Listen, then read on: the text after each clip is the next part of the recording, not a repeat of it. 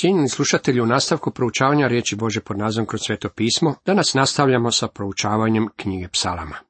Osvrćemo se na 39. i 40. psalam. Tema 39. psalmu glasi Psalam za pogrebe. Ovaj izuzetni psalam otkriva nam koliko je čovečanstvo u stvari krhko, slabo i maleno. Iznesena nam je taština ljudskog postojanja. Ovaj psalam često se upotrebljava na pogrebima i mogu reći da je to s pravom. Ima ljudi koji ga smatraju vjerojatno najljepšom alegijom u psaltiru. Dejan Perovne rekao je, sveti pjevač dugo je zatomljavao svoje osjećaje i iako su mu se misli rojile glavom, nije im davao izričaja. Nije mogao goliti svoje osjećaje pred pogledima ne suosjećajnog svijeta, a bojao se, dok bude pričao o svojim tjeskobama, da mu susana ne kapne kakva riječ koja bi zlikovcima dala prigodu govoriti zlo protiv Boga. Kada na koncu nemoćan obuzdati svoja čuvstva, progovara Bogu, a ne čovjeku. Čini to kao čovjek koji osjeća koliko je beznadan problem života, osim ako ga se ne vidi u Božem svjetlu. Sa dubokim presvjedočenjem govori o ovoj krhkosti i grešnosti, slabosti i malenosti čovječanstva. Ako ćemo iskreno, čovjekov život jest bez trunke sumnje najveći promašaj u Božem svemiru. Bez odnosa sa živim Bogom, dragi moji prijatelji, naši su životi u istinu besmisleni.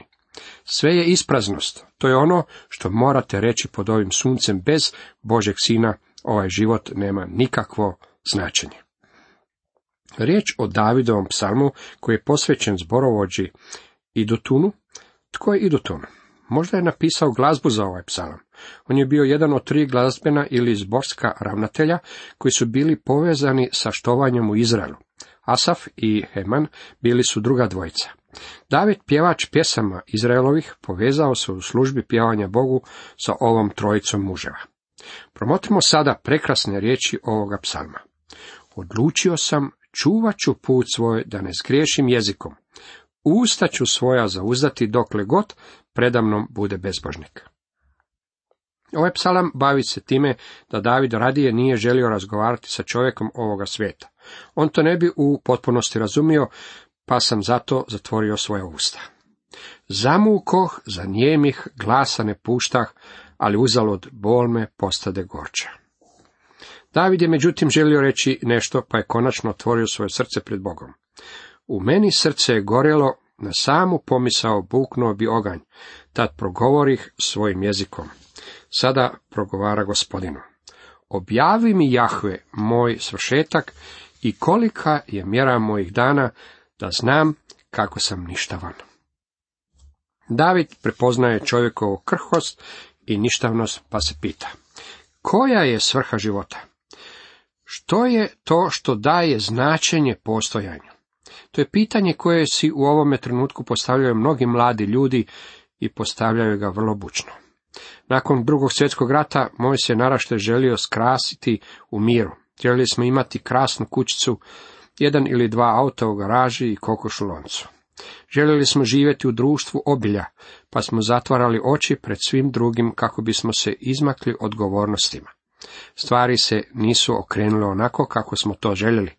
Počeli smo se zaplitati u prometnim gužvama. Životi su nam postali jedna velika napetost. Pojavio se novi naraštaj, čak i oni koji potječu iz kršćanskih obitelji, osvrnuli su se oko sebe i pitali, je li to život? Koji je smisao života? Kakvo je bilo i Davidovo pitanje?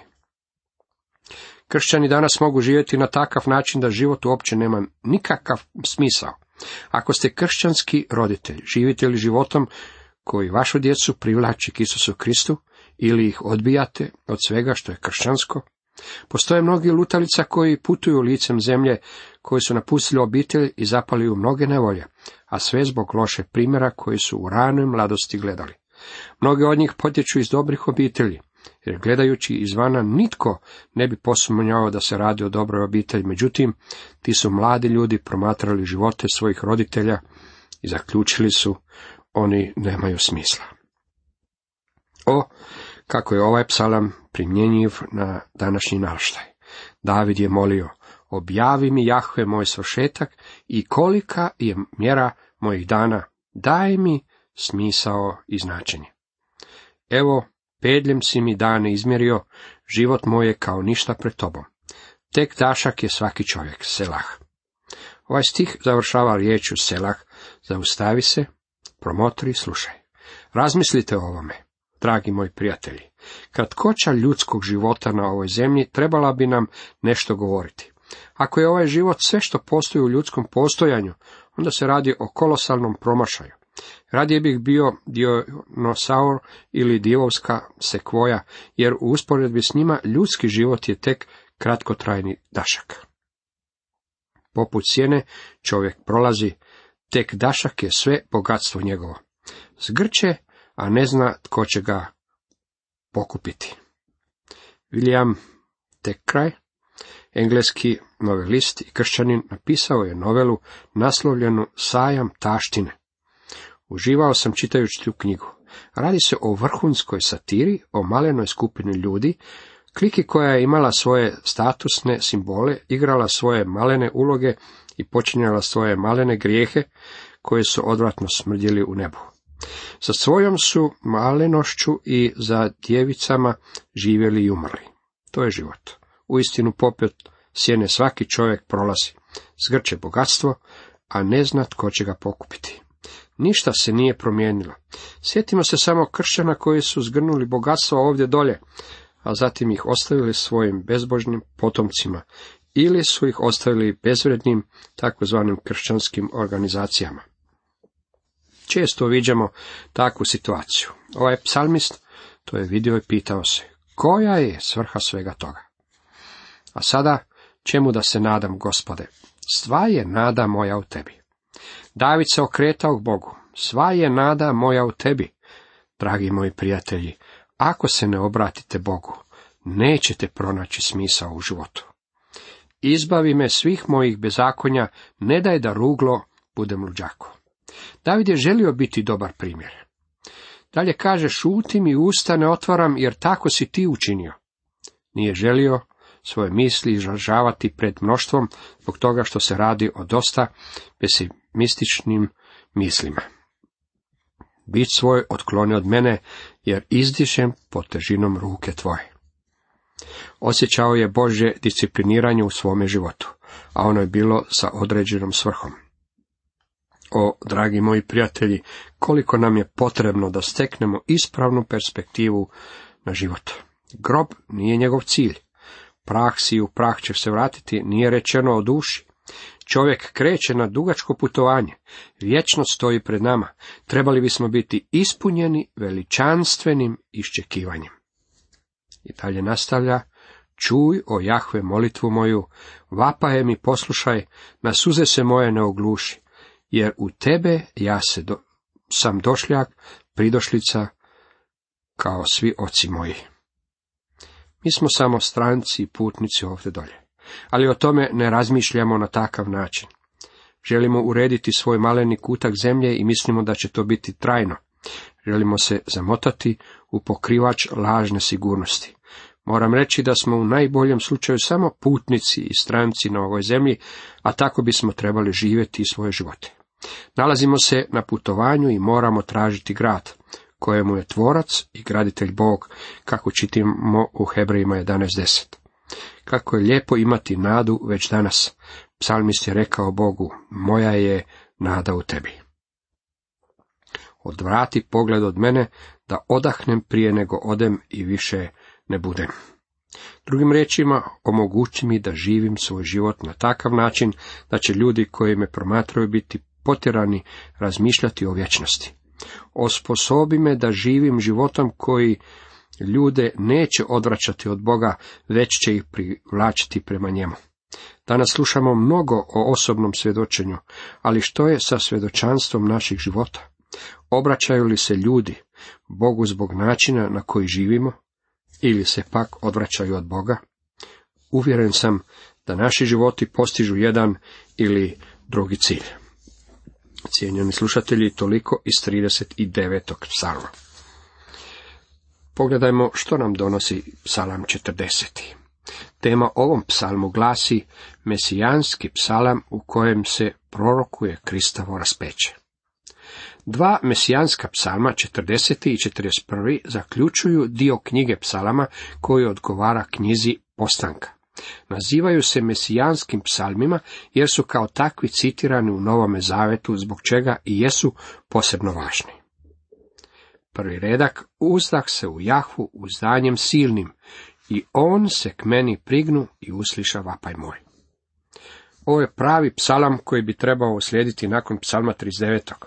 Svi ovi psalmi pripadaju zajedno, to jeste zapazit ćete kontinuitet u njima. Postoje ljudi koji misle kako ovaj psalam opisuje Davidovo iskustvo kada je bježao pred sino Apšalamom i to je mišljenje do neke mjere točno. Ovaj se psalam međutim citira u poslanici Hebrima na uistinu izuzetan način. Onaj koji u ovome psalmu proslavlja u slavljenju i zahvaljivanju uskrsnuće, pobjedu i uzašašće jest sam gospodin Isus. Ovo je uistinu mesijanski psalam. Otkriva nam kako Kristova smrt nipošto nije bila poraz. Radilo se o velikoj pobjedi. Kada kaže uzdah se u Jahvu uzdanjem silnim i on se k meni prignu i usliša vapaj moj. Tada govori o svome vapaju sa križa. I dalje nastavlja, izvuče me iz jame propasti, iz blata kalnoga, noga mi stavi na hridinu, korake moje ukrijepi. Kristova agonija i smrt uspoređeni su sa jamom propasti, jamom uništenja. Ne možemo si ni zamisliti koliko je Kristova smrt na križu u istinu bila grozna. U usta mi stavi pjesmu novu, slavopoj Bogu našemu. Vidjet će mnogi i strah će ih obuzeti. Uzdanje će svoje staviti u jahu. Ovaj stih spominje novu pjesmu. Već smo ranije čitali o ovoj pjesmi. Riječ je o pjesmi otkupljenja. Vidjet će mnogi i strah će ih obuzeti. Uzdanje će svoje staviti u jahvu. Što će to vidjeti? Vidjet će smrt i uskrsnuće gospodina Isusa Krista. Dalje kaže u četvrtom redku, blago čovjeku koji se u Jahvu uzda, koji ne ide za štovateljima lažnih bogova, za onima koji se predaju prijevari. Naš gospodin Isus Krist primjer je čovjeka koji svoje uzdanje stavlja u Boga, koji ne poštuje ohole i koji se ne predaje lažima. I peti redak kaže, čudesa mnoga tvoriš, o Jahve, Bože moj, i namisli čudesne ravna ti nema.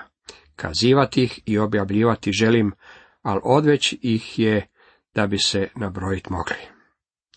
Bog nam je otkrio što misli o nama kada je poslao svoga sina da umre na križu. U vrijeme kada ovo pišem, često se mogu čuti spekulacije i nagađanja o mogućnosti postojanja života na drugim planetama. Ja nisam nikakav stručnjak na tom području, ali mislim da postoji mogućnost da postoje i druge naseljene planete. Mogu, međutim, garantirati ovo, da niti jednoj drugoj planeti u svemiru nećete pronaći križ. Samo je ovdje sin Boži umro na križu. Kako je to divno. Čudesa mnoga tvoriš, o Jahve, Bože moj, i namisli čudesne prema nama. Koliko nam samo križ Isusa Krista otkriva o Božoj ljubavi prema izgubljenome čovjeku. Sljedeći odjeljak citiranje u poslanici Hebrejima. Nisu ti mile ni žrtve ni prinosi, nego si mi uši otvorio, paljenice ni okajnice ne tražiš.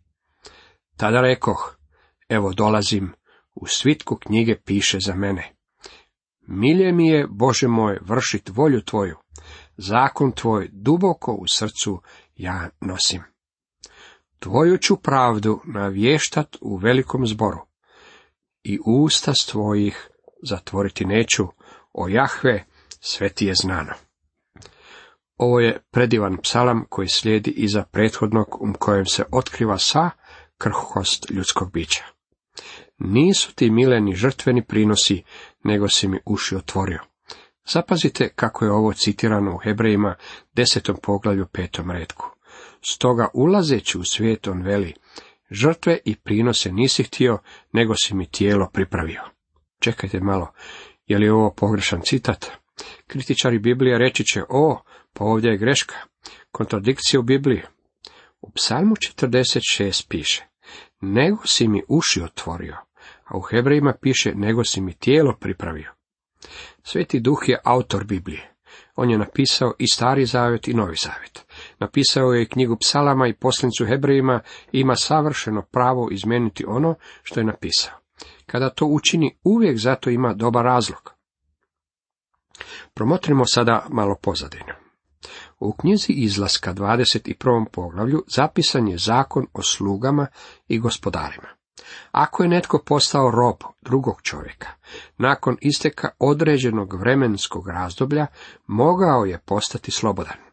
Pretpostavimo da je tijekom tog razdoblja upoznao neku ženu, ropkinju, da su se zaljubili, oženili i rodili djecu. Kada bi došlo vrijeme da muškarac bude oslobođen, on je mogao ići, ali njegova žena i djeca nisu mogli poći s njim, jer je žena još uvijek bila ropkinja. Što je muškarac mogao učiniti? Mogao je zaključiti da s obzirom da voli svoga gospodara i svoju ženu, neće ih napustiti. Neka ga onda njegov gospodar dovede k Bogu, kad ga dovede k vratima ili dovratniku, neka mu gospodar šilom probuši uho i neka mu trajno ostane u službi. Čitamo u izlazak 21.6. Psalmist govori o ovome običaju kada kaže, uši si mi otvorio.